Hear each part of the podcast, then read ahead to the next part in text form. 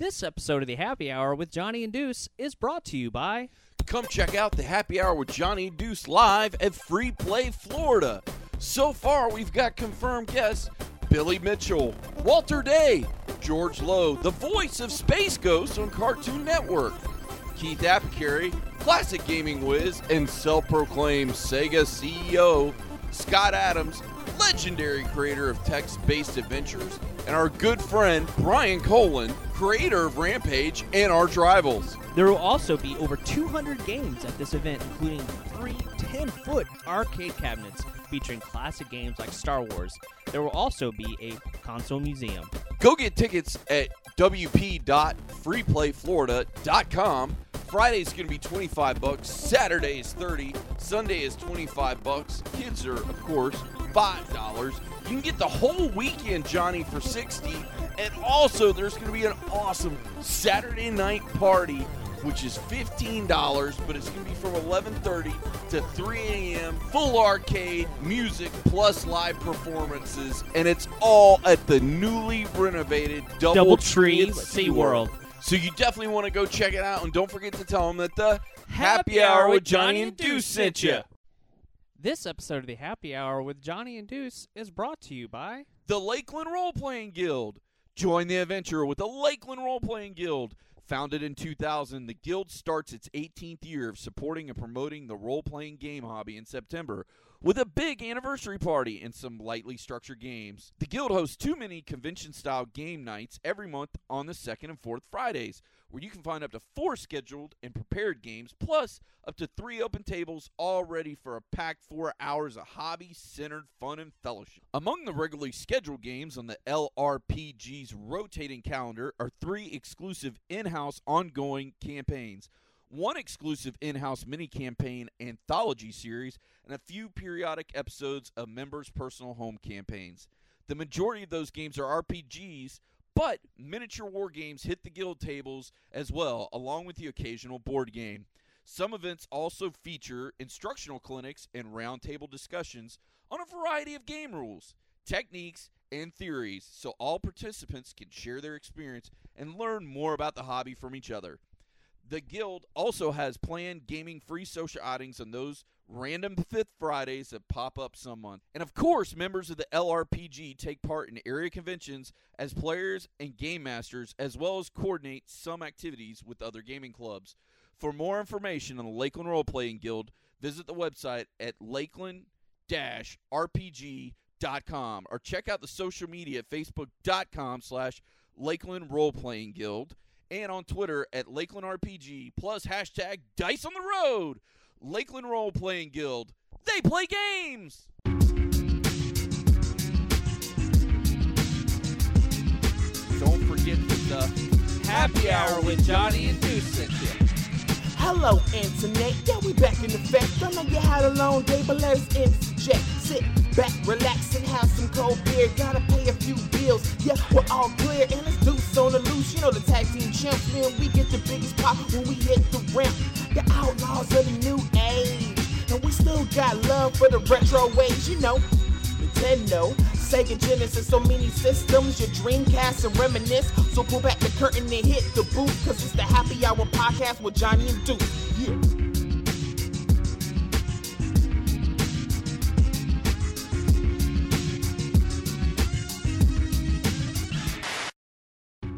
If you've never drank beer out of a dirty ashtray, you don't have hair one on your balls. This is the Happy Hour podcast with Johnny and Deuce. Hello, Internets. My name is Johnny Womack. Of course, I have my main man, my co-captain on this wild ride, Deuce. What is going on, man? Hey, man. Every single episode of the Happy Hour with Johnny and Deuce starts off with the good old Deuce salute.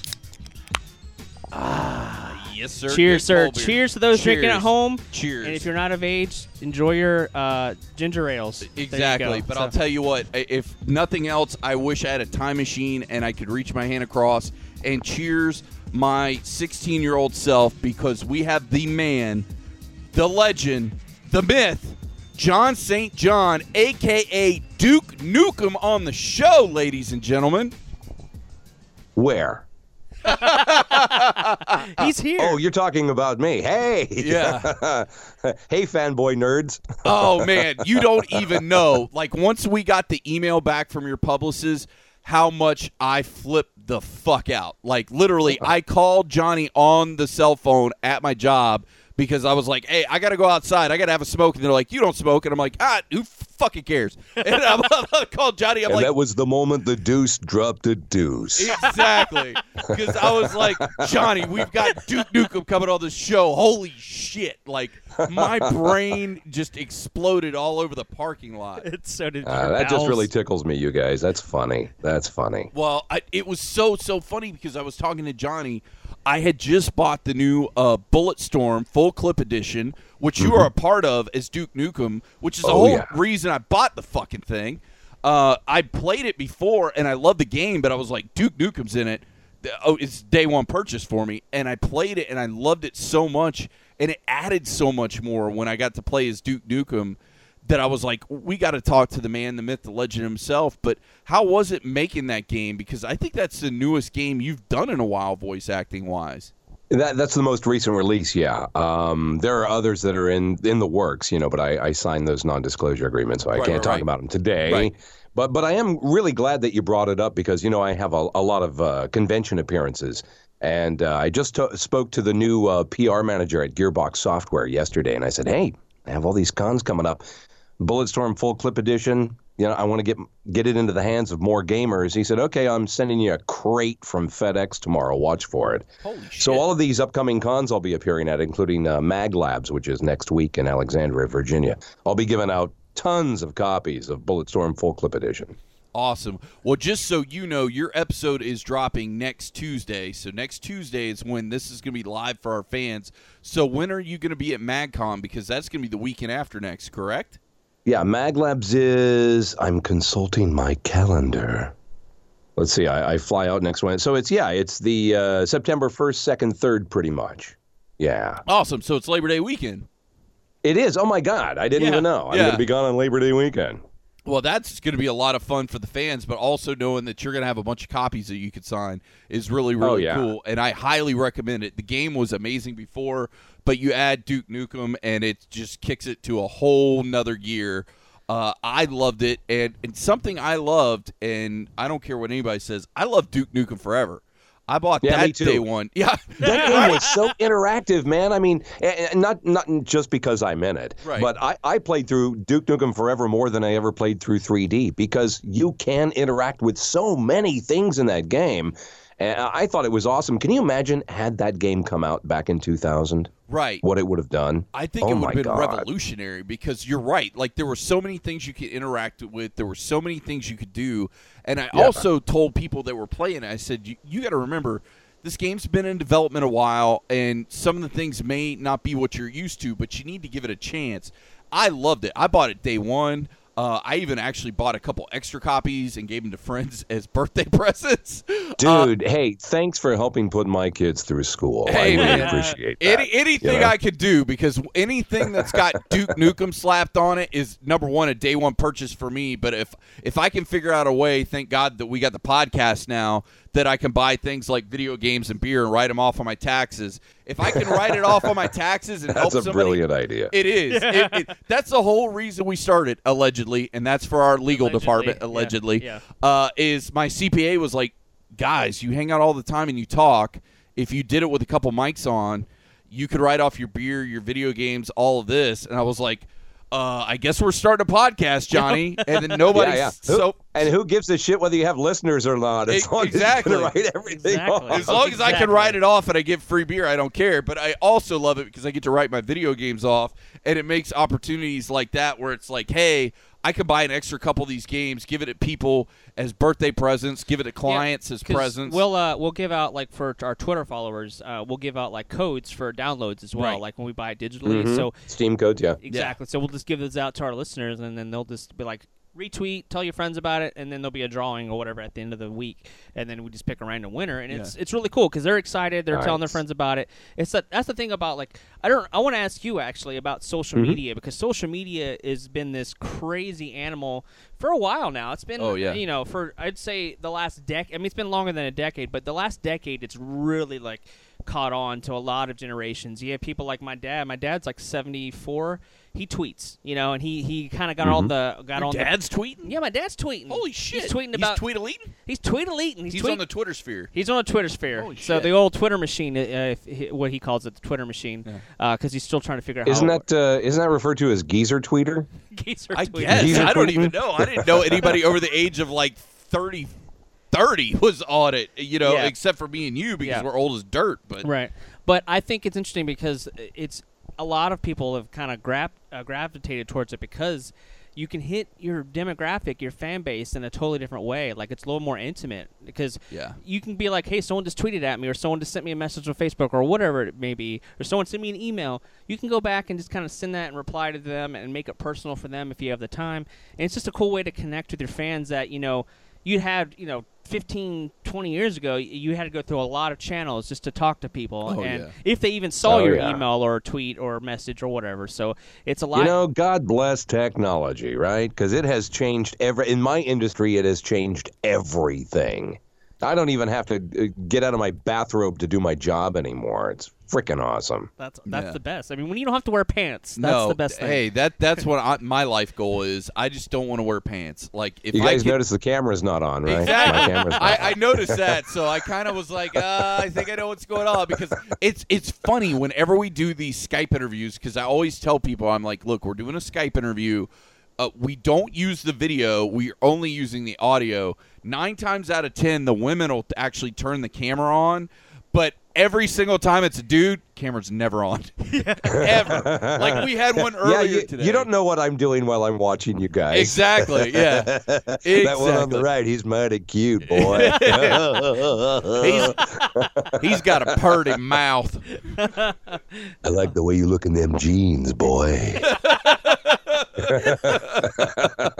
Hey, I can say these things because, um, well, men know what men like. Exactly. They do. They do. But it, it, it, I'm I, broken. You're blushing. I'm yeah, broken. I know. Johnny, he, blushing. Yeah, Johnny, Johnny's about to be broken. I'm going to have to C P R him and give him another beer. Uh, He's going to need another beer. Yeah. Beer me. Beer, yeah.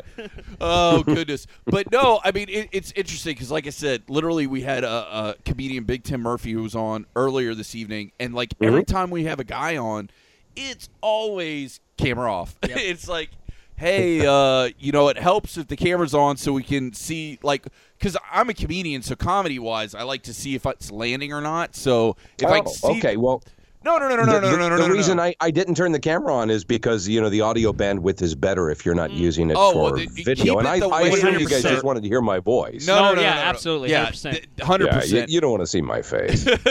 But usually, like, when we're telling people the reason why we keep the camera on, it's like, as a comedian, I like to see people's faces because uh, then I know if the joke is landing or not, or if or we, one, or one of my it, jokes were right. too risque, like, you can see the cringe. You or, know what I'm saying? Or on a more technical aspect, because yeah. I'm a, I'm a tech junkie.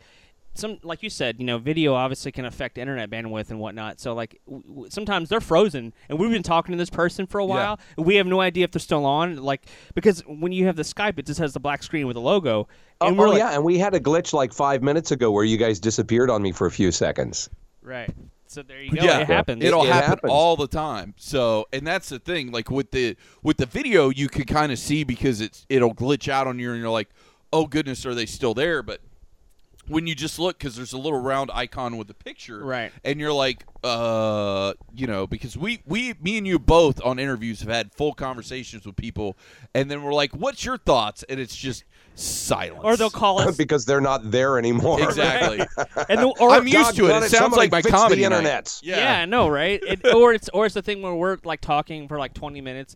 And then all of a sudden we're getting our phones buzzing because they're calling us like, yeah, oh, yeah, my internet's back. down or yeah. whatever, or I can't connect or something to my Wi-Fi or something's blocking it. And then we're like, oh, yeah. my God. So it, that whole twenty minutes we have on audio because we're recording yeah. everything audio-wise. But it's it's it's interesting animal to see technology, how it's improved, because this is a question I want to ask you because when Duke Nukem three D came out, I mean, it was mainly a P C. You know, you had uh, you know, was it uh, Macintosh, uh, M S DOS? I mean, there was yeah, some of the different there was formats. Two, yeah, it was then, DOS. Yeah, yeah. Mm-hmm. And so, shareware originally. Too. Right, right, right.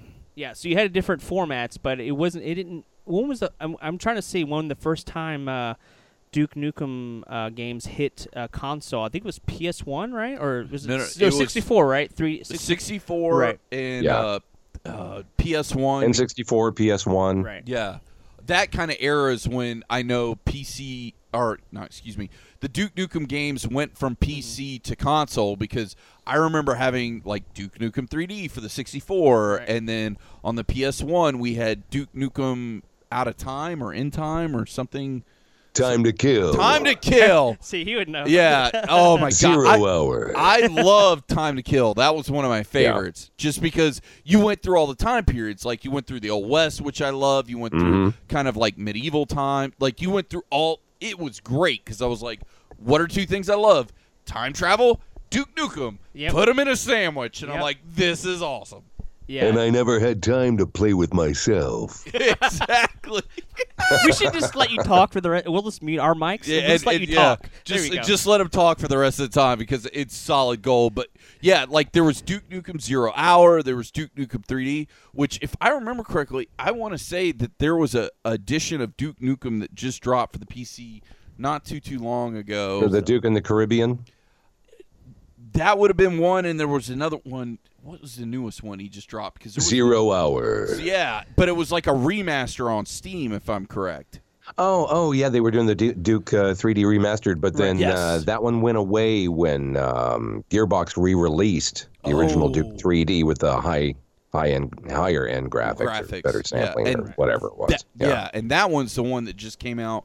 Not too too. Yeah, that was the twentieth ago. Anniversary edition. That was uh, yeah. that that was pretty cool to play through again. I, I got a copy, obviously, and I'm a P C guy. Right. And uh, just to play that same game, but with enhanced enhanced graphics and the new level they put in, that was that was fun. That was a real treat.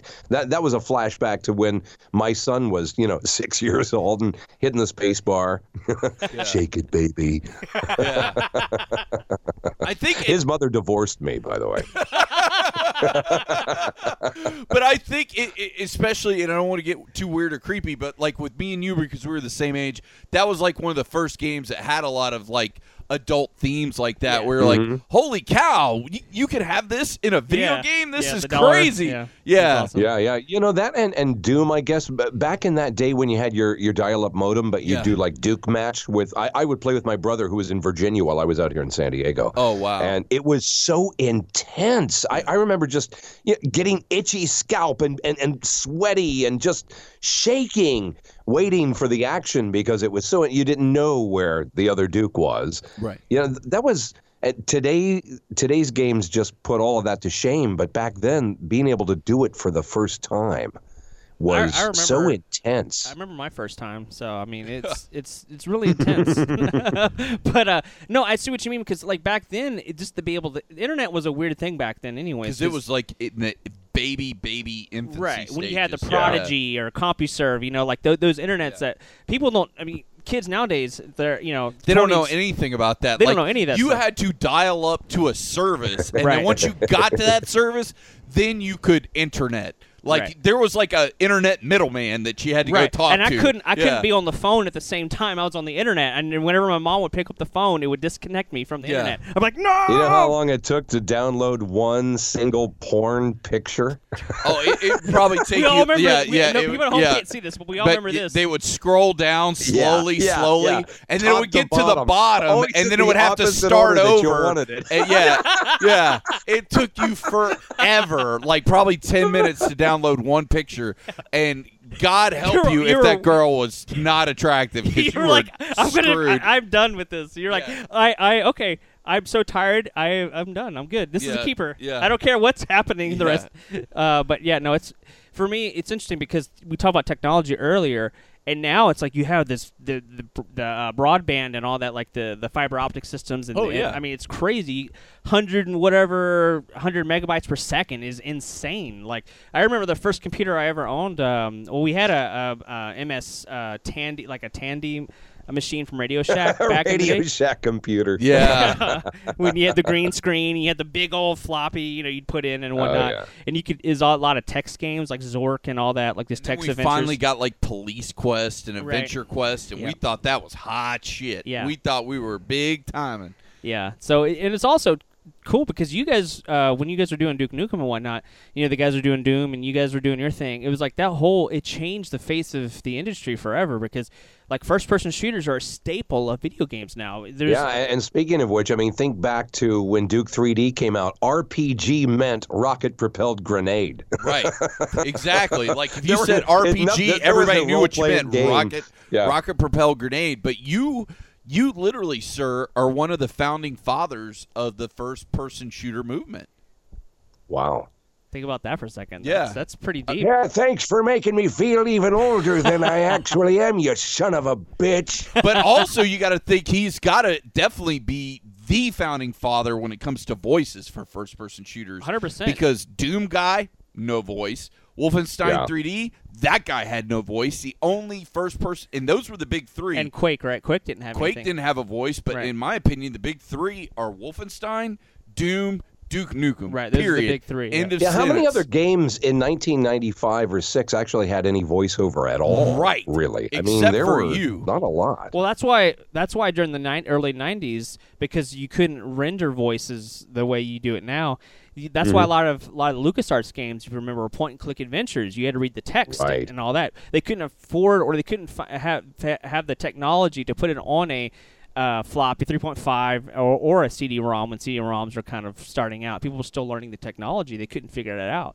And they found out later on that, you know, hey, C Ds, you can hold more storage and you can do this. And, and then they were able to get creative with it. But it was right. And, and you know, along those lines, too, the, the quality has changed so much. And I mean, uh, uh, on a personal level for me, the audio quality for voiceovers changed so much in games that over the years people said, what, you don't do the same Duke Nukem voice anymore? Yeah, I do it the same way I always have. It doesn't sound the same.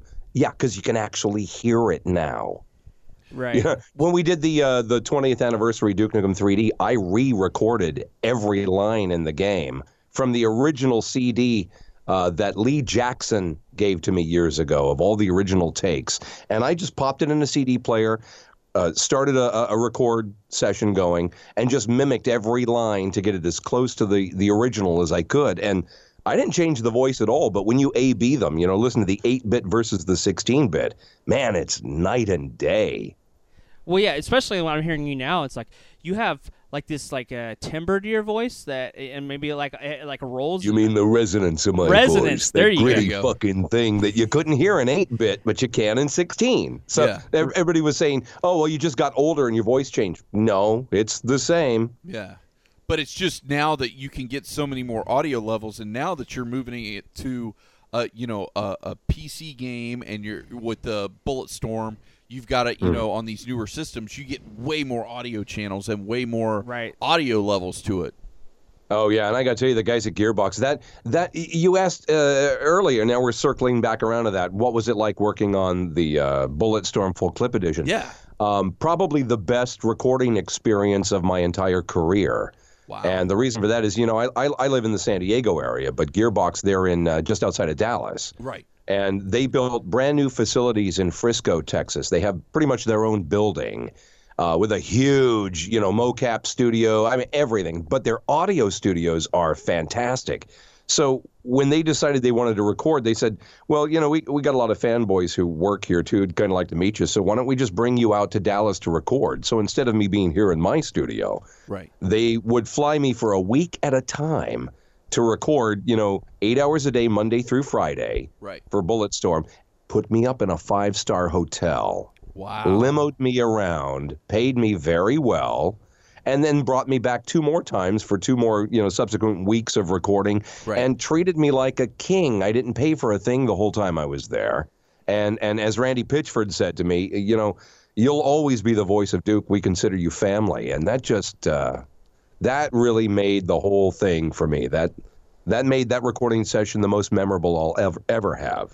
I'm a little choked up right now. Well, number one, we've got to give a big shout out to Gearbox because yep. we're both mm-hmm. big, big fans of them. But you also got to think and remember, ninety percent of those guys that work at Gearbox, got into video game development because of you, because yep. they were fans of Duke Nukem, and because of that is the reason that they have the careers that they have today. So, of course, yeah, well, you're royalty I, I can't take credit for that. I mean, I, I I was the voice, but, I mean, the game itself, you really got to give it to the developers, the sure, guys who really absolutely. created that game. Right. But to this day, it continues to pay off for me. For instance, um, uh, Valve Software, right. they're uh, located up in Seattle.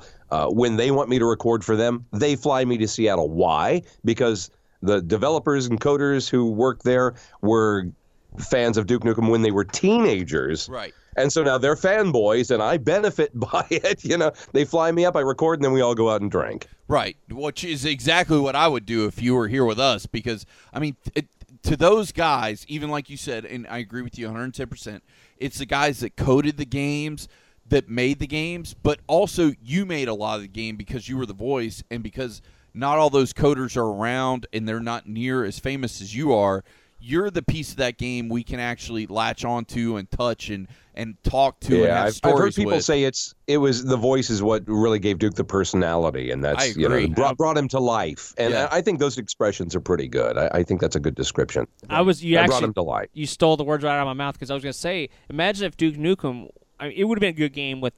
Out the voice, but it wouldn't have had that it extra... Sp- no, because you just you, only had the hand movements. Right. And you wouldn't have gotten yeah, the character. You wouldn't have no, understood the journey he was on. It would be a totally you, different game without right, you. Right. Like, so, if you weren't there, I don't think that game would have sold. Right. And, and, and you know what? I, I know how lucky I am. They could have hired anybody, and, and whoever they had hired would be famous today as the voice of Duke Nukem. Right. I'm just the lucky son of a bitch who landed it. And, and it was all just happenstance the way I got it.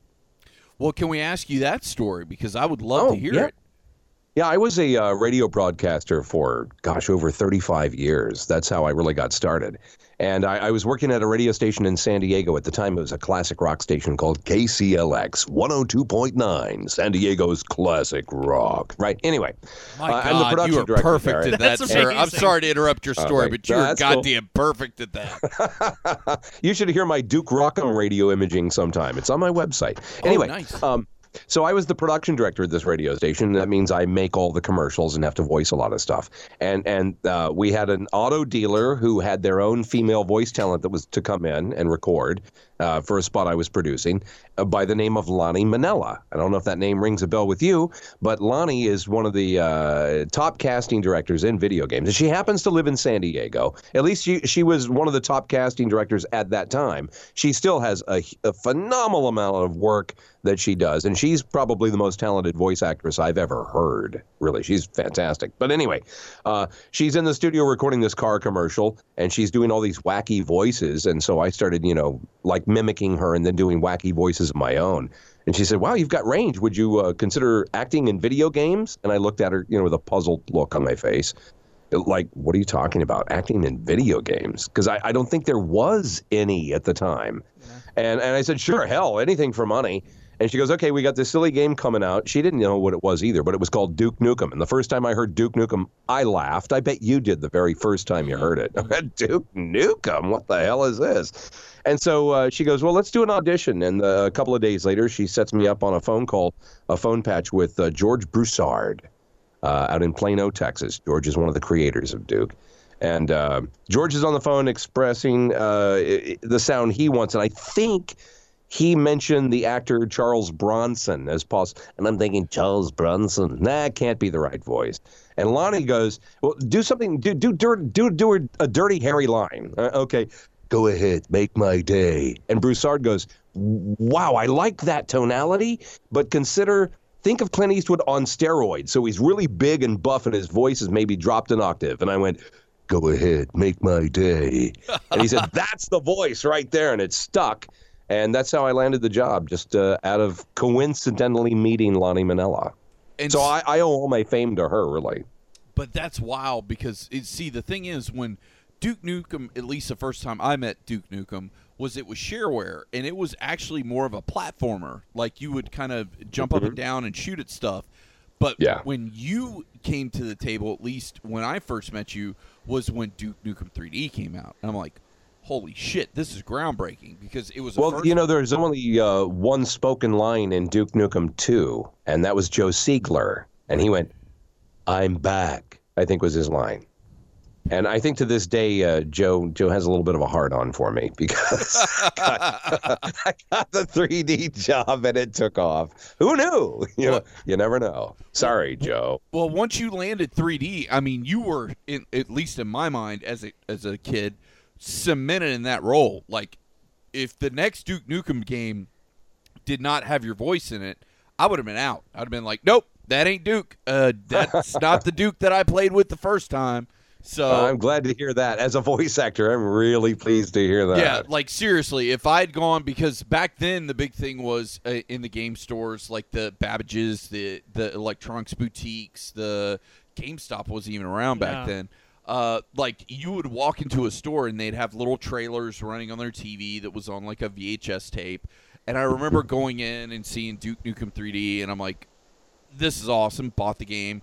And then when you put out the, the sequel later, I was like, oh, it's the same guy. Okay, of course I'm going to go buy this game. But if I had walked in, it would have been like somebody completely different well, I give doing you, it. I'll give you an example, and this is a really bad example, but for those okay. at home that not quite grasp what Deuce is saying, it's like when Dark Knight, right? Dark Knight came out, or the Batman Begins came out. Right. You had Katie Holmes uh, playing the the part of uh, his, girlfriend his girlfriend or whatever, yeah. And then she didn't come back in the sequel as in the Dark Knight.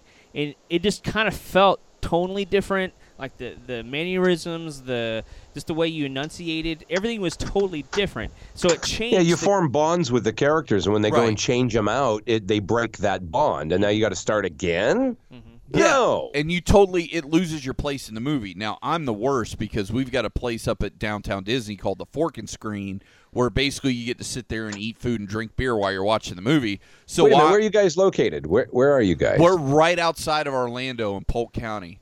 Oh, wave at my dad. He's over there. Oh, um, well, you, you mentioned Downtown Disney, which is one of my favorite places oh, here, I love just a it. half hour north of where I live. Oh, so, okay. okay. Uh, it's actually now they've changed it to the Disney Springs. Disney Springs, yeah. Uh, but it's still really cool. We've got an amazing Indiana Jones themed bar, which I cannot recommend uh, enough. Yeah. But uh, like I said, I love going to the Fork and Screen, and you sit there and you watch a movie, and you you have a beer, and you, you eat food, and you've got a waitress that comes to you. But long story short, I'm watching that movie, and I'm drinking a beer, and I'm like, shit, how many of these does I have? This girl's completely different. And then somebody's like, oh, no, they changed the actress. And I'm like, yeah. oh, okay, well, I could have another five. So, in addition to doing, you know, video game voiceovers, I do a lot of commercial work. Uh, you guys hear me all the time and don't even know it. I have some clients in Florida, so I'm on really? some car dealers That's down awesome. there. Um, I do a lot of con appearances. Um, I'm working on a super secret project right now. Actually, two super secret ones that are gigantic that I, I so want to tell you about, and I can't say a word. Um, they're not games. They're something that you would never even guess. Um, let's see, what else? Um, nothing I could talk about. Aren't I a great guest? No, you're a terrific you guest. Shit. You are an amazing guest. We've got to take a quick break to pay some of these Let's bills, take a break. and then we're going to be right back with more in the Happy Hour with Johnny and Deuce. We'll be right back after this important message about your breath. Hercon twenty seventeen. Crush your enemies, drive them before you, and hear the lamentations of their women.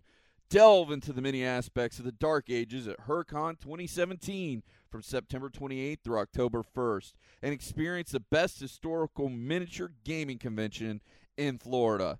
Hosted by the Historical Miniatures Gaming Society South Chapter, Hercon offers both the novice and the veteran hobby gamer a fantastic weekend of tabletop excitement and camaraderie. There'll be over one hundred different game events across nine scheduled sessions, and these activities will include war games, role-playing games, and board games across a wide range of time periods, genres, and rule systems. In addition to the games, there will be merchant vendors selling game product and fast and furious flea market loaded with hidden treasures and fantastic deals. And there will also be some of the most talented and friendly gamers with whom you ever could hope to share a game table. Hercon twenty seventeen will be held at the Park Inn by Radisson Resort and Conference Center in Kissimmee, Florida, just off of U S Highway one ninety-two. Special convention rate hotel rooms are eighty-two dollars per night, plus tax, with no additional resort fees. Convention pre-registration admission price is twenty-five dollars for H M G S South members or forty dollars for non-members. For more information, visit h m g s dash south dot com and follow the links to Hercon twenty seventeen, The Dark Ages. Don't miss out. This episode of the Happy Hour with Johnny and Deuce is brought to you by Retro, Retro Game, Game Treasure. Treasure. Retro Game Treasure is an amazing monthly subscription service. They send you custom tailored boxes straight to your door from the video games that you love. You go on there, you have a wish list, you have your console of choice. They'll send you games from an assortment of consoles like N E S, Super Nintendo, Sega Genesis, Sega C D, Sega Dreamcast, Sega Game Gear, Game Boy Color, Xbox, PlayStation one, PlayStation two, GameCube, and many more. Now announcing they are delivering straight to you Nintendo D S games and P S P games. What do the listeners of the Happy Hour get, Deuce? Put in Happy Hour in the promo box and you'll get two dollars off your order. Remember, with Retro Game Treasure, you get classic video games delivered every month. Go to retro game treasure dot com. Pick your consoles, set your preferences, and add to your wish list. And don't forget to tell them that the Happy, Happy Hour with Johnny and Deuce sent you. Grove Roots Brewing Company, the official beer sponsor of the Happy Hour with Johnny and Deuce. Find them in downtown Winter Haven, Florida. They're also on Facebook.com forward slash Grove Roots Brewing and grove roots dot com.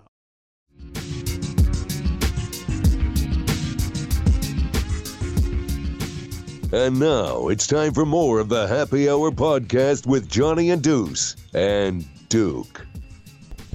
My God, man, like I said, it's a legend, the man, the myth. Oh, my God. I, I yeah, wish I'm a legend I, in my own mind. Oh, trust right? me. If I could give this tape to my sixteen-year-old self, oh, my head dude. would explode. Like, it, you don't know how big a deal this is for us, but we've been Aww. talking off air be, in the commercial breaks, as we do, uh, about yeah. cons, and just kind of wanted to hear what you were thinking about cons, what your thoughts were, what cons you maybe want to do, wink, wink, wink. Uh, Con and, appearances. And, oh, yeah, I'd love yeah. to come down to Florida and do a con down there and see my dad in Orlando while I'm down there. If you guys can pull any strings, that would be uh, that'd be okay. That's acceptable. Well, that's good. I, uh, I know, Deuce knows a couple people, knows a couple folks. Maybe uh, make Excellent. a couple phone calls, see what yeah. we can do. Yeah. Especially now that we got your P R rep's uh, email address, which yeah. I didn't think there would ever go. happen. Yeah. Uh, I can send them to uh, send her address to the right people. Yeah, which is really yeah. You cool. know what? Uh, that you're talking about Vernita, who uh, yes. takes care of all of my personal appearances. Yes, she is God actually going to uh, co-host upcoming panels with me at upcoming really? conventions. Oh, uh, including awesome. the first one we're going to try this out at at uh, MAGLabs next week. My late night panel is an eighteen plus, and it's called John Saint John's Sexy Naughty Late Night Party. That is fucking That's baller. Awesome. That sounds It has absolutely awesome. nothing to do with video games or con culture whatsoever. It's all about sex. And it's uh, a lot of sex trivia and then um, uh, sexy challenges. Games like uh, bobbing for dildos, for instance. That's a good one. That and then there's um, suck and blow, and that's where with your hands tied behind your back, you have to pass a wrapped condom from player to player using only your mouth. So you have to suck to hold it against your mouth and blow it to, you know, yeah. Which is games a lot like that. Oh, and then there's also um, I haven't decided whether it's going to be pin the penis on the porn star or uh, pin the dick on the Duke yet. But blindfolded with a, an inflated condom with a tack in it, you know, you have to find the right spot on the. Uh, life-size nude male model and pin the penis on the porn star. So that's that's the kind of stuff we'll be doing at my panels at upcoming conventions. We'll do that uh, at MAGLabs, at uh, Youmacon, at RothCon in Virginia. We'll do that at uh, Anime Milwaukee. Um, so a lot of people looking forward to this one because there's an, an awful lot of eighteen-plus partiers at cons who yes. I think are ready for something different. And not the usual stuff they get at every con. I hope to give it to them. Well, and, and, and that's the funny that thing. Expression. Well, no, no, you're perfectly fine. But that's the funny thing I've seen lately at cons is cons now want to have these after parties, but they don't want to have the atypical, oh, we get a D J and all the cosplayers come out and you're dancing and drinking. And, like, they want to do something different because – And and no offense, because uh, it, it's kind of like me being a redneck. Like, if you're a redneck, you can talk about them because you are one. Same thing with being a nerd. We are one. Yep. So, right. uh, you know, being a nerd, some of that stuff makes us uncomfortable. Like, oh, it's mm-hmm. a dance club. It's dancing. Uh, I'm not a dancer. I will drink my balls off, but I don't want to, like, get out there and dance. But if you're like, hey, no, no, no, no, you can come here and you can have a couple cocktails, but we're going to have, like, a panel. We're going to talk. It's going to be more like a comedy night. Mm-hmm. That I'm one hundred times more comfortable with than trying to get out there and dance. Which you get about six P B Rs in me, I will dance my balls off. It won't be yeah. very good, but you know, you know what? You're starting to see more diverse panels at cons. My friend D C yes. Douglas, I'm sure you're familiar with D C. Yeah. Um, he has what he calls D C Douglas's erotic fan fiction panel, and I attended that at uh, Youmacon in Detroit last year. It was hilarious. In fact, he inspired me, and that's why I ended up coming up with the Sexy Naughty Late Night Party, which kind of takes it all to another level. It's not just fan fiction. It's it's all about sex and sexy games. But it, it's going to bring people together in a different kind of way. Well, and that's the thing. It's like when you've got a panel like that or you've got something like that, like there's a convention we love to death called Free Play Florida, which actually I'm going to get you in touch with them. Oh, yeah, that's a good con, too. Trust me, they need you. It's the largest yeah. retro uh, uh, con in the state of Florida, and it's it's one of the like top ten in the South. It's yeah. really awesome. It's all mm-hmm. dedicated to retro games and people and that it's love right it. Right downtown Orlando, so it's it'd awesome. Be close uh-huh. to your pops, which would be great. But like for that con, we have been trying to do a uh, happy hour after dark, which we tried to do last year, but things kind of got sidetracked, so we didn't get to do it. But it, it's kind of the same thing. Like with con goers, they kind of want to do something that's different. They want to do something that is more, like I said, a comedy night or something that's more interactive. They don't want just a dance party, which a lot of these after-hour con parties have kind of turned into. Yeah, so, the rave. How is that? A, how is that entertainment? It's a D J blasting music that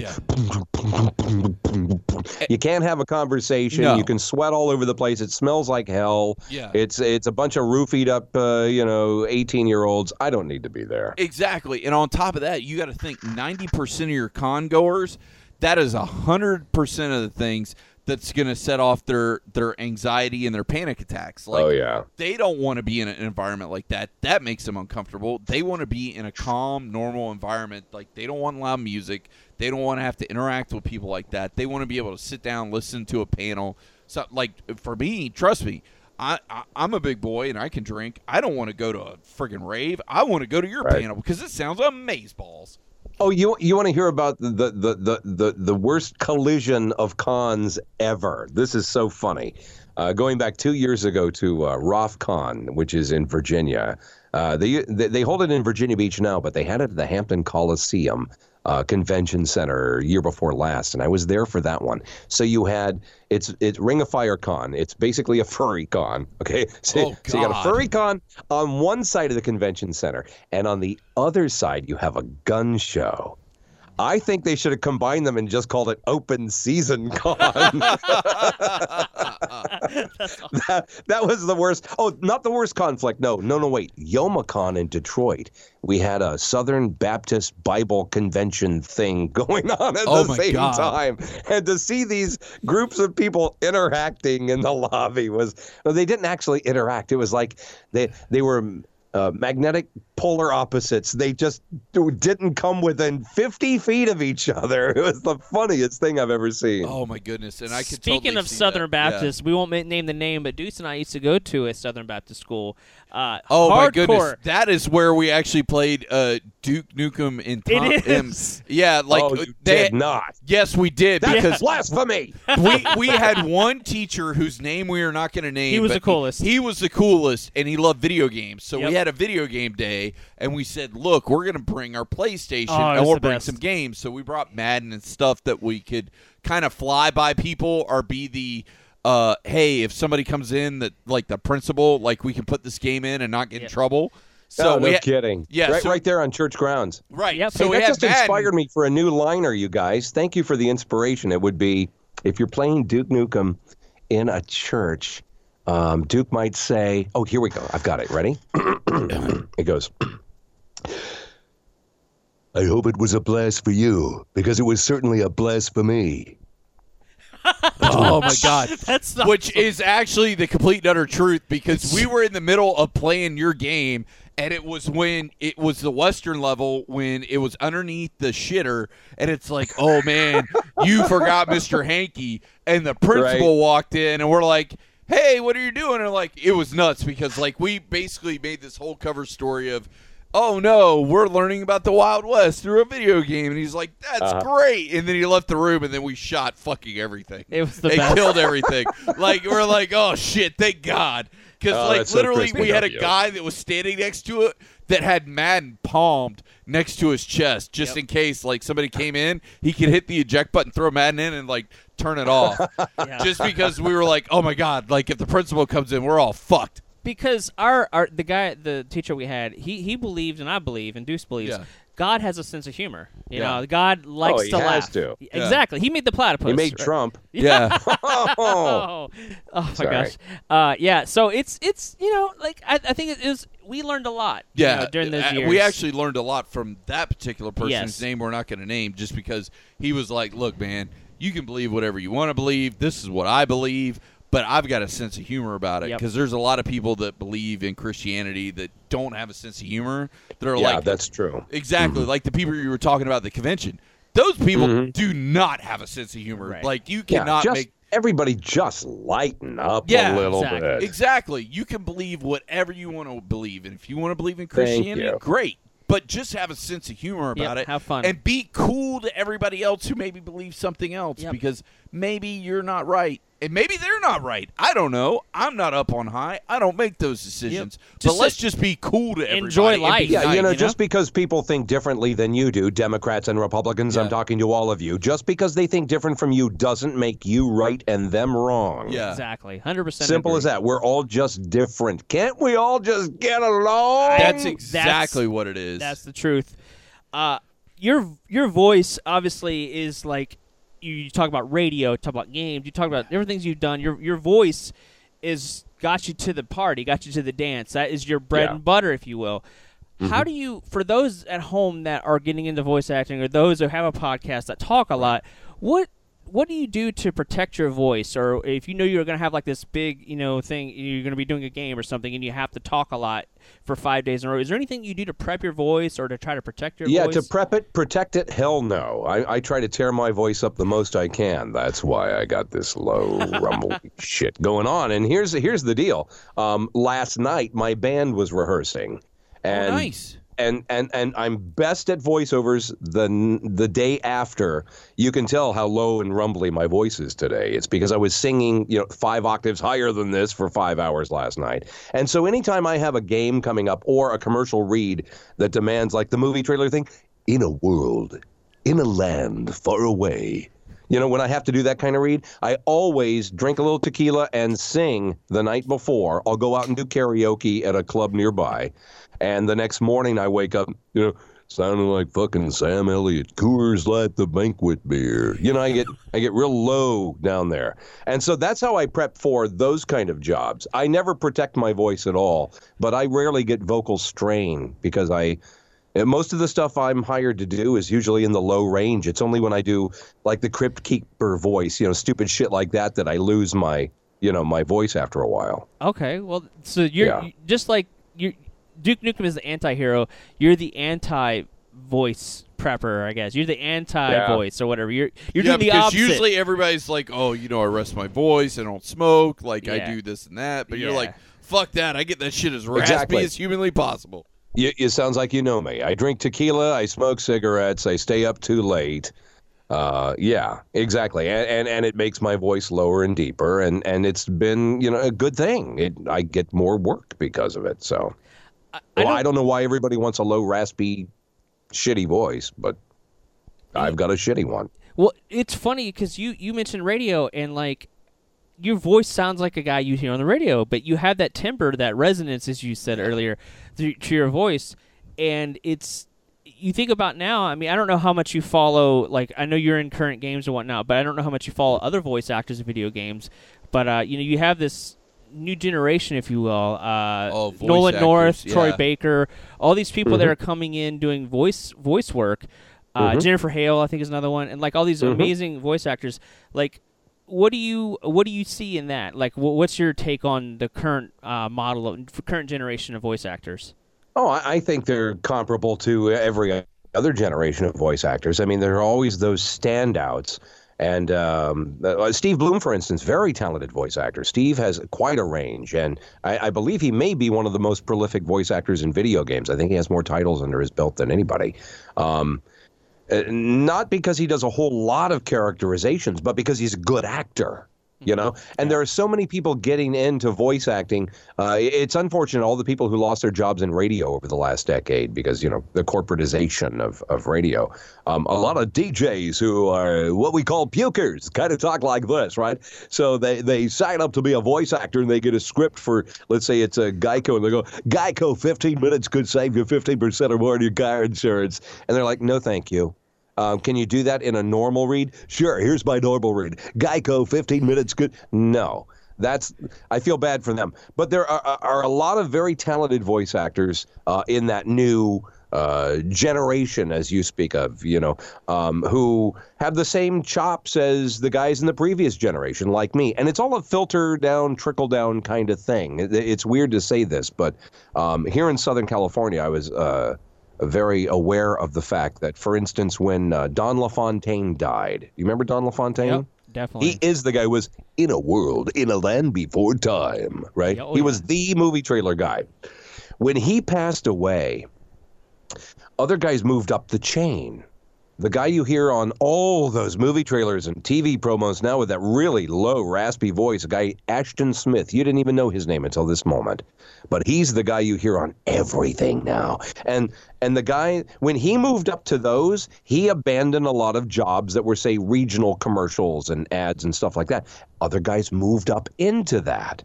It actually happened for me when Ernie Anderson passed away many years ago. He's before your time, but he was the guy who was uh, most famous as being um, the A B C network announcer. So he'd be on the Love Boat. Okay, that was that was his gig.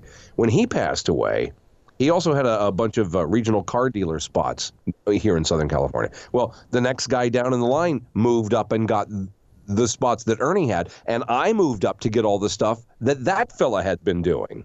So there, it's kind of a trickle-down thing. As as us voice actors get older and literally die, uh, everybody moves up the food chain a little bit. And that sounds a little morbid, but it's it's there's some truth to that. It's weird. It's the damn truth, as we like to say. It it's is. the damn truth. Uh, it's no. the damn truth.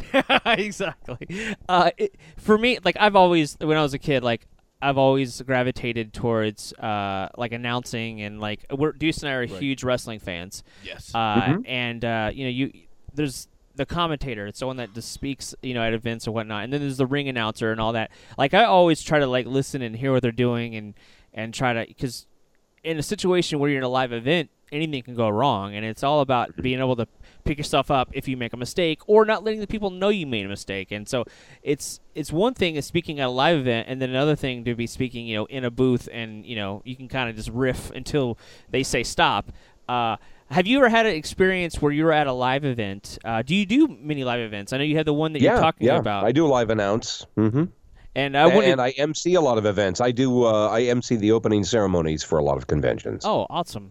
So mm-hmm. it's it's different because, uh, you know, so, have you ever had, I want to ask you this, have you ever had an issue issue where your voice, you you couldn't, like, your voice just went out, like it was gone. Like you just were like, hey, I can't, have you ever had laryngitis, for example?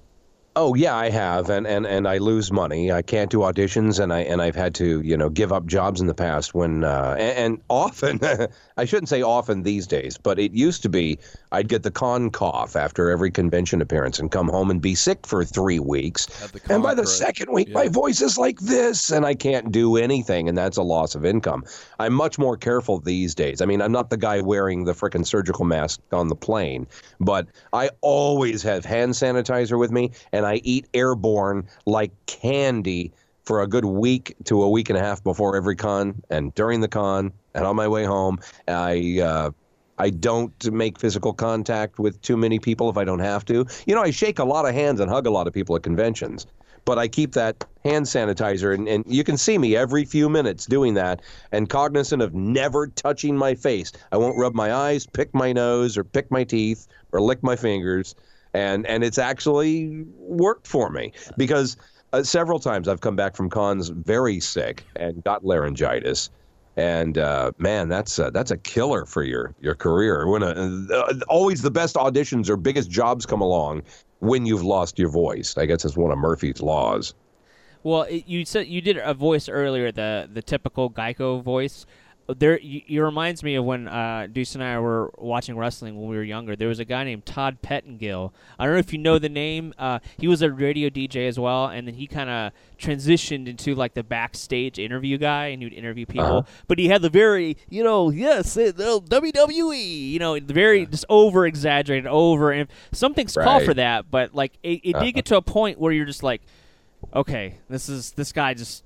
He wore you to death. You're just like, oh my gosh, go. Let's get let's go to commercial and break now, you know. And like, is it like the like the first time you ever saw uh, Ace Ventura: Pet Detective, and you're like, when is uh, Jim Carrey going to stop acting like that? right, yeah. right. Really, think back to that. When, when is he going to is he going to stop doing that? So it's one of those announcers who on all the time, like, couple of minutes on the left side of five o'clock, laughing and scratching all the way to work today, looking at you through the hole of that forty-five. Yeehaw! Yeah, shut the fuck up. How long can they say? Is this guy on coke? Cocaine, yeah, please relax. Is that what you're talking about? The fatigue factor one hundred percent. Of hearing somebody who never stops doing this. Yeah, one hundred percent. And yeah. he didn't have a job for very long. He only had a job for a couple of years. But it was just, it, it also loses its authenticity, in my opinion. Like oh, people, because yeah. no. like if you're excited about something, people can pick up on that, right? Because if you're into it, then other people will be into it. If you're just kind of phoning it in, so to speak, or you're just overacting or not really putting much time, you're just there to cash a paycheck and you don't put your heart into it. Like I think people can pick mm-hmm. up on that. You know, they can feel what you're yeah, trying. Sometimes to... I think it might be a compensation too, um, it, because it worse than being over animated and, and hyper on the. Are those people who just talk like this the whole time and you cannot stand listening to them because they're just goddamn boring as fuck. You, you remind me of uh, the old uh, pharmaceutical commercials they would play uh, uh, before Price is Right. Those commercials. What, the knockoff Cialis? Yeah, like... yeah. Or the, oh, I've fallen. Uh, what is that? Uh, I've fallen and I can't I've get up. I've fallen and I can't get up. Yeah. And you were a love and when... you never will, bitch. Stay down. You were a love when every minute exposed to asbestos. You know, and you just hear, like, the voice. They're so just like... They're so tranquil that you're just like, all right, let's let's flip the channel. Uh, but no, it's interesting because I've always gravitated towards voice actors, and I'm talking about like the, the Mel Blanks, the, the Mel Brooks, the goodness. The, like he goes to MegaCon the few times he's been to MegaCon, mm-hmm. he doesn't want like the people from Walking Dead or like the actors' signatures. Who does he take? He takes video games to get the voice actor signatures. Yep. That's a guy that he spends money on. Like God you did it bless for, you. Exactly, right? Like you did it with Troy Baker. Yeah, yeah. You did it with a bunch of people. Like yeah. the last time you went to MegaCon, you had three video game cases. I'm like, who are you going to go see? And he's like, I'm going to see Troy Baker and these other two people uh, to sign video game cases. I'm like, you're not going to see, you know, the the guys from Walking Dead right. or the guys from this and that. He's like, yeah, fuck those guys. I'm going to see video game voice actors. Yeah, because for well, me, Johnny, here's yeah. my advice for you, my friend. Yes, when you sir. and I meet up and I have merch that you want signed, don't have me just sign the case. Have me sign the case and the insert and the C D, because when I'm dead, you can sell them all separately on eBay for a lot more money.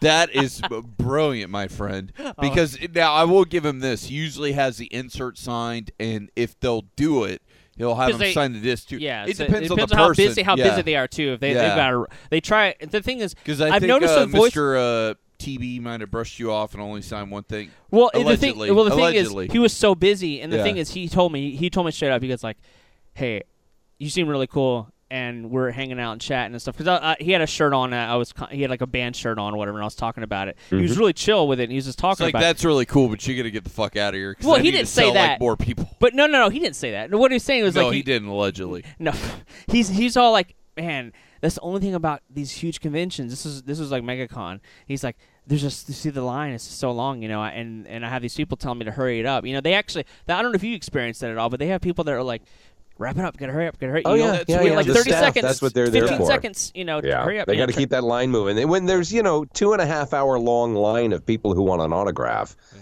you gotta keep it moving pretty quick. Also, they, uh, most cons put a limit you can sign like three items only, yeah, or right. four items only is the max. So sure. a lot of them put that restriction on us. I cheat on it every fucking time, though. I'll sign good. anything you put in front of me. I don't care how much stuff you got. That's awesome. Uh, if you're going to spend the fucking money to come to a con, you're going to pay for a hotel room and a badge and your food for the weekend so you can meet people like me, I'm sure as shit going to make it worth your time. Speaking of worth your time, I, I don't want to glaze, because obviously you've done a lot of things in your career, you know, between video game acting and DJing and going to events and being M Cs. Uh, there's another character that I know, didn't know you did the voice of until probably ten years ago. Um was the character for Sonic Adventure. Uh, for the Don't Dreamcast. Make me have to kick your ass.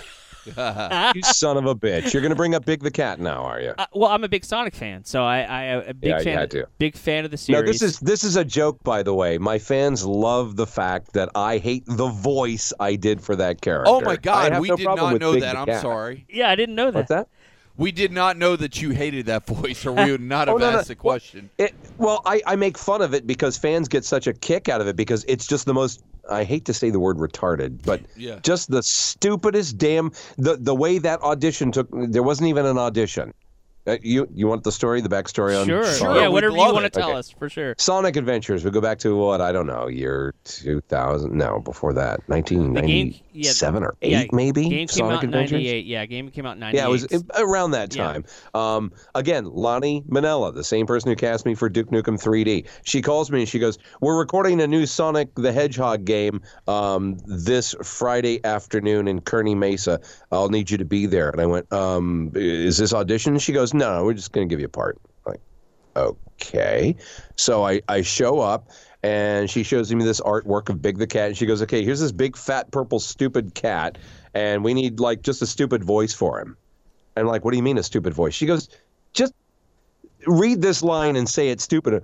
Froggy, you don't look so good, little buddy. She went, that'll do. Like, no, no, please let me do something else, not that. She goes, no, no, they like that. I said, who's they? Well, they're listening on the line from Japan. The, the director just said she liked that. I'm like, okay, fine. So I did that stupid voice for Big the Cat, and I thought it was a nothing character that would go nowhere. And then the next thing I know, people are Big the Cat frickin' fans. And when somebody pointed, every time somebody points it out at a convention, I go, oh, God, not that again. And everybody laughs. Oh, yeah. So it's a, it's just a big frickin' joke that I hate the voice I did. I don't hate the character. I don't hate right. the game. Right. Well, it's a, like, generation, like you know, mm-hmm. it's a different generation. You know, it's a different generation because you think ninety-eight. You know, we were, you know, That's Deuce and I had already been difference. playing. Ga- yeah. Well, we had already been playing games for over a decade, right, or longer than yeah. that. You know, before that. So our generation have gone through the whole uh, physical media and cartridges and all that. And then they were like, all right, well, C D ROMs are really kind of making a big break again. So they were like, let's do introduce C D. This is when technology changed. People wanted to introduce the C D ROM games, and so like. Kids were getting systems for the first time. They were getting uh, Dreamcasts, and that was their first system. And they f- were first introduced to Sonic during that time. So it's yeah. like that's their generation. So it's always interesting when we talk to people about video games. Like, what was your first console? Someone will say sixty-four. Or Dream- you can kind of tell what generation they're from by the first console that they bought. And Sonic Adventure yeah. was the very first fully realized three D game. Like, they played with it with the Sega three D, uh, C- Sega C D thing, but it wasn't fully uh, fully uh, three-dimensional. This is a fully r- three-dimensional world that Sonic was in. So at a, at, for a technical standpoint, for the industry, it was mind-blowing. Like, yeah. you could do something like this. And to have voice a- voice acting and awesome music on top of it. Like, I ha- I mean, I had literally have Sonic Adventure in my case for my Dreamcast right now. Like, seriously. Like, it's, so it's, it's something that I didn't realize, because I didn't get to have a Dreamcast when it first came out. It was something that I picked up later because Deuce and I collect retro systems as well. Right. Uh-huh. And yeah. it was a thing that, Retro Game Treasure. Yeah, so we have uh, our awesome sponsor, Retro, retro Game, Game Treasure. Treasure. They're they're awesome. They they they're just they love video games. They're video game historians. They have this whole warehouse. It's awesome. So we learn a lot from them, and they were telling us different stories about the Dreamcast and whatnot. But it was interesting to see, to go back and look at the times. You know, what was going on during that time. You know, there was a lot of things in the industry that were changing, and tech technology was changing, and Sonic. Yeah. That was a big movement in the three D platformer because, you know, just two years prior, you Sega! had Sega. There you go. You had Mario sixty-four before that. That was like the, yeah. maybe the first one. But people didn't understand the technology, but it wasn't until Dreamcast they were like, all right, we kind of understand this technology. We're going to make it look amazing. We're going to make it sound sound great. So that's when yeah. like voice acting makes sense in a game like that, where you got the fu- you get to utilize the full realization of that that disc. And that for me, that's fascinating when I hear stories about people talking about different things going on, you know, through that industry. And it's just like an awesome time capsule to go back and look at with it things were during that time. And we talked about, you know, P C earlier and how P Cs have changed and things are going digital now, and like the whole world is kind of, you know, faster and, and more instant gratification and social media and tweeting and retweeting and all this stuff. The world has really gotten faster. Like, you're connected immediately. Like, you could tweet something Two two minutes from now, and he can reach someone to China in seconds, and it's unbelievable the the power of the internet, you know. And uh, you know, it's for me. And I, we owe it all to Al Gore, who, as you know, invented he the did, internet. Yeah, he invented the internet. And uh, he, hey, uh, I, I noticed a minute ago, Johnny, you were, uh, I mean, Deuce, you, yeah. you heard the messenger ding, and you checked your phone. I did. That was be, mine. Well, that it was, was yours, but I actually have At, some questions for you. Uh, that have came in from my fantasy football league. But here's the thing. Oh. We're going to act uh, kind of like you do uh, if you are on Inside the Actors Studio. I need you to channel Duke Nukem. I need to talk to Duke Nukem if that's uh, at all possible. I, I think maybe let me let me see if I can. Uh, can I? All right, what the fuck do you want? All right. Uh, Mister Nukem, if you will. Right. These questions are horrible, and they are from my fantasy football league. So I wouldn't I, have expected anything less. So I apologize in advance, and I hope we will still get more interviews from you because you're amazing. But question- Let's rock. And I like your hair. Your haircut's awesome. It is awesome. So the first question is, how much alien poon do you smash on the reg?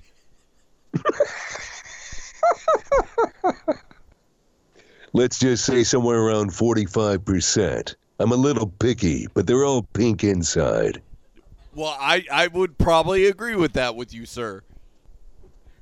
Okay, which boobs are softer, fake ones or alien ones? Alien ones, for sure. That three-titted bitch, smoothest titties I've ever felt. Hell, I'd still hit it. And the last one, and this is the only hard one for you, sir, Mister Newton. Oh, no, I got a hard one right here. And that is, what would your response be to Kim Jong-un, or I guess it's Kim Jong-un. Yep. They put it King Kong-un. They're to stick one of those I C B Ms right up your little ass, you motherfucker. Kim Jong-un, your face, your ass, what's the difference? He's the poster child for birth control. My dad actually says that's me on the regular. So I'm glad that there's somebody else that gets that title besides me. But, uh, oh, my goodness. What conventions do you have coming up in the near future that our fans can go and see you at? Okay, let's see. Uh, next is Alexandria, Virginia. That's weekend after next. I'll be at MAGLabs, which is kind of like a baby con for MAGFest, which used to be my favorite con. It's a it's a huge one, over twenty thousand in attendance, that they do over in National Harbor. But they haven't invited me in a few years, so uh, they can suck me. Um, the next one is... Get on your knees, MAGFest, and blow. Okay, let's see. Um, no, they know I'm joking. They love me over there. At least they used to. They don't. They can't blow. Um, then it's uh, Youmacon in Detroit. Youmacon is my favorite convention of all the cons that I appear at. Um, it's huge. It's over twenty thousand also. It's in the top ten in North America. And in t- downtown Detroit, Michigan, of all places. But they frickin' love Duke Nukem in Detroit, so I'm I'm always welcome there, and I, I enjoy it. I have RothCon in Virginia Beach. I've got uh, Anime Milwaukee, or M K as they call it, in um, uh, Milwaukee. Durr. And I just got back from, where was I just? Oh my God, it was two weeks ago, and I can't remember where the hell I came from. I, I doesn't matter. I've already done it. It's history. Move on, asshole. Thank you so much, Johnny. Deuce, thank you. Thank you. You have a great you, night. Right? We'll have talk to you night. Soon. Bye. Have a happy editing session. Will do. Later. See you, man. Bye. Bye. Take care. Reach out at hhpodcastshow at gmail dot com, twitch dot t v forward slash happy hour podcast. Facebook.com forward slash Happy Hour Podcast Show, SoundCloud.com forward slash Happy Hour Podcast. Log on, check it out, jerk it off, make it count, suck it down. Hashtag Deuce is on the loose. That's how you reach out to the Happy Hour Podcast, bitches.